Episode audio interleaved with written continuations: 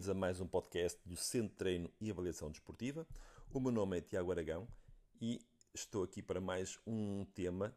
Eh, desta vez vamos falar sobre uh, uma questão que nos têm colocado sempre que nos vêm fazer uma avaliação pela primeira vez, como é óbvio, uh, se necessitam de trazer a própria bicicleta ou não. Vamos falar então da pertinência de fazermos o teste e as vantagens e desvantagens da bicicleta do próprio atleta, recorrendo a rolos ou recorrendo a uma bicicleta ergométrica. Nós, como Centro de Avaliação Desportiva e como realizamos uh, várias avaliações, dezenas de avaliações por mês, uh, procuramos ser o mais criteriosos uh, no, no, processo de avaliação e recorrer aos equipamentos que sejam mais robustos, mais fiáveis e que nos garantam resultados mais fidedignos. Isto porquê? Porque como vamos repetir frequentemente as avaliações ao mesmo atleta ao longo do tempo, devemos, temos que procurar que todas as variáveis estão controladas para que consigamos comparar os dados em diferentes momentos. Porque imaginem que se fazemos a avaliação no, nos rolos esta vez e depois na, outra vez, na, na, vez seguinte na bicicleta ergométrica e depois na vez seguinte, em vez de trazer a bicicleta de BTT, trouxe a bicicleta de estrada.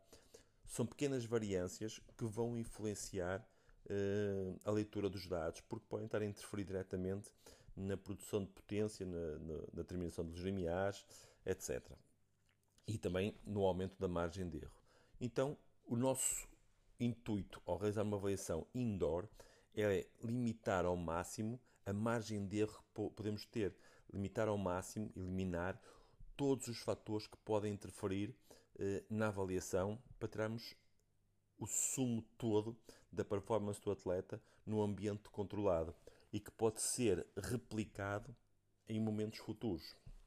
Então, hum, e como nós já passamos por todos os processos, já com 20 anos de experiência, já passamos por, por diferente tipo de rolos, diferentes tipos de potenciómetros, diferentes protocolos, hum, tudo foi muito, hum, foi muito foi evoluindo tecnologicamente ao longo do tempo e hoje em dia temos recursos pá, que não eram imagináveis há 20 anos atrás e, e que nos permitem uma qualidade nas avaliações que nos deixa eh, tranquilos em relação a todo o processo.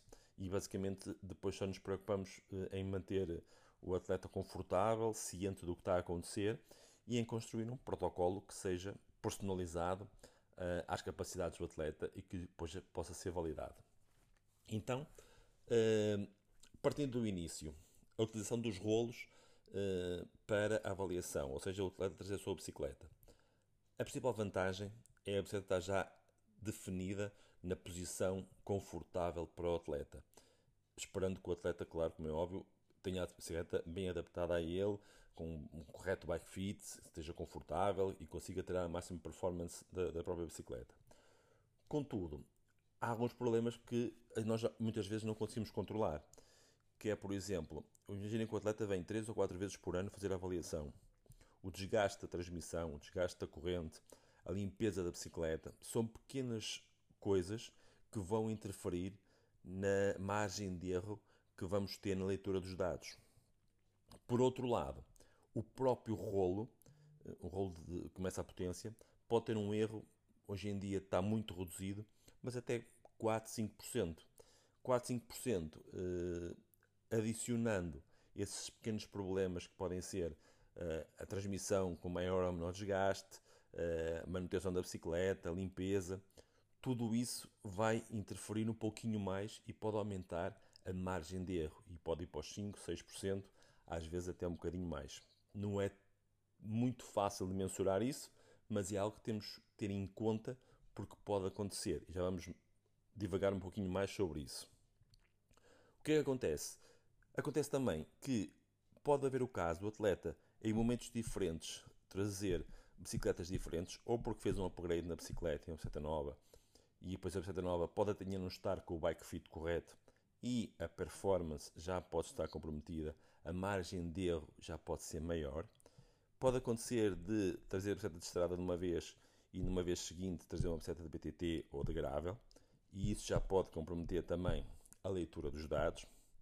Uh, ou seja, são pequenas coisinhas que, consoante a qualidade dos equipamentos, uh, o estado de conservação, o desgaste, vão interferir eh, ou podem interferir diretamente na margem de erro na leitura da potência. Por isso, são fatores a ter em consideração quando vamos marcar uma avaliação com um atleta, por forma a tentar ao máximo controlar uh, essas variáveis.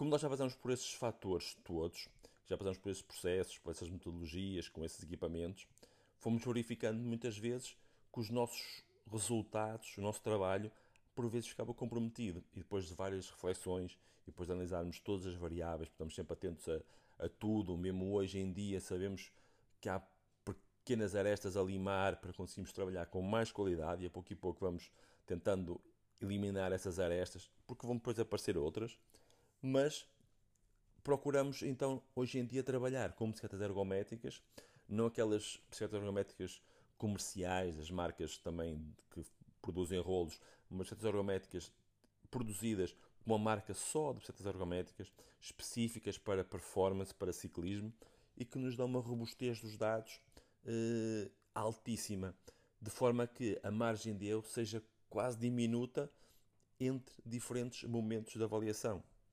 Então, quando o atleta vem fazer uma avaliação, nós dizemos que não é preciso trazer a bicicleta, podem sim trazer as medidas e replicamos as medidas todas nas nossas bicicletas. As nossas bicicletas, não sendo o supra-sumo da, da, das bicicletas ergométricas para avaliação, as bicicletas utilizadas em ambiente de investigação de, de, de universitário ou até uh, a nível médico para provas cardiorrespiratórias, etc.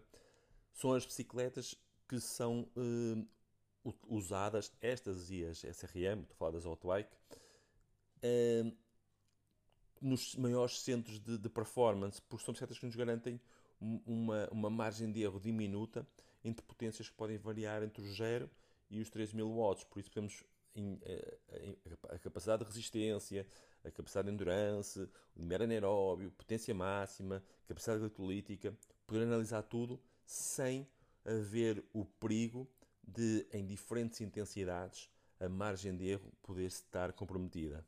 Como é óbvio, se olharmos de repente e voltarmos para os rolos, num, num teste máximo, por exemplo, em determinados atletas com determinado nível de, de, capacidade mais elevado, os testes máximos, os testes sprint, acabam por ficar muito comprometidos porque eh, muitas vezes eh, é preciso ajuda externa ou para segurar os rolos ou para segurar a bicicleta, porque senão podemos ter a situação de, de exposição do atleta ao esforço máximo comprometida num ambiente fechado, eh, porque o rolo pode não suportar a intensidade dele e então haver ali uma situação em que pode até gerar um pequeno acidente.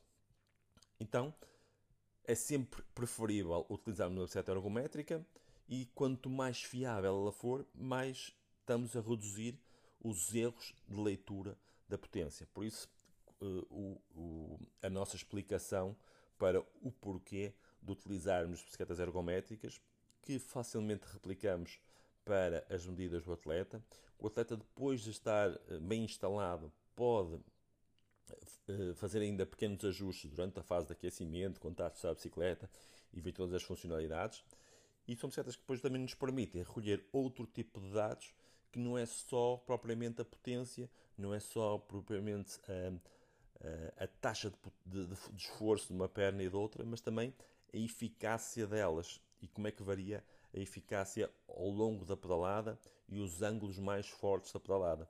São pequenas coisinhas que hoje em dia a maior parte dos, do, de vocês podem dizer assim: ah, isso já estamos a entrar num, num caminho de, de, entrar ali em detalhes que, que já não são tão significativos. É claro que não são tão significativos quanto isso.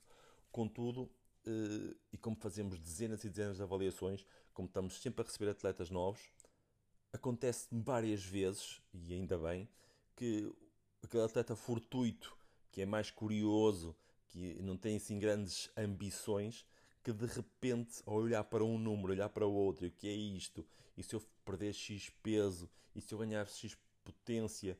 Aumenta a relação watts por quilo e depois já vou a uma prova e depois já consigo isto e depois já consigo um pouquinho mais. E às vezes aquele atleta fortuito, como eu estava a dizer, a pouco e pouco vai juntando as peças e vai procurando um pouquinho mais.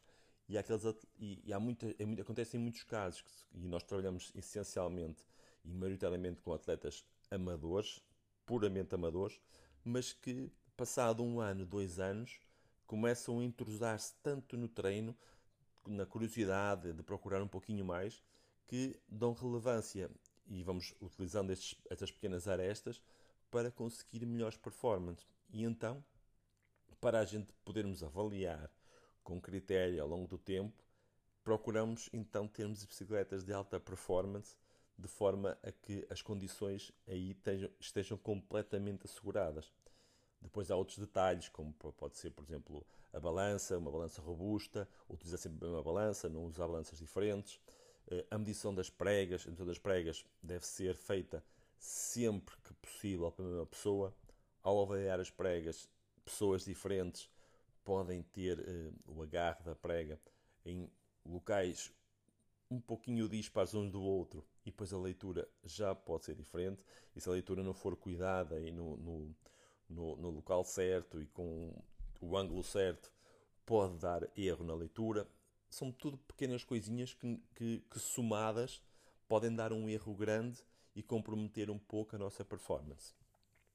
Para terminar, e para, para vos falar do, do, do, grande porquê destes erros e como isto pode ser tão, tão, tão relevante na performance e na análise dos dados, imaginamos que um erro, pá, que seja um erro máximo de 5% na leitura.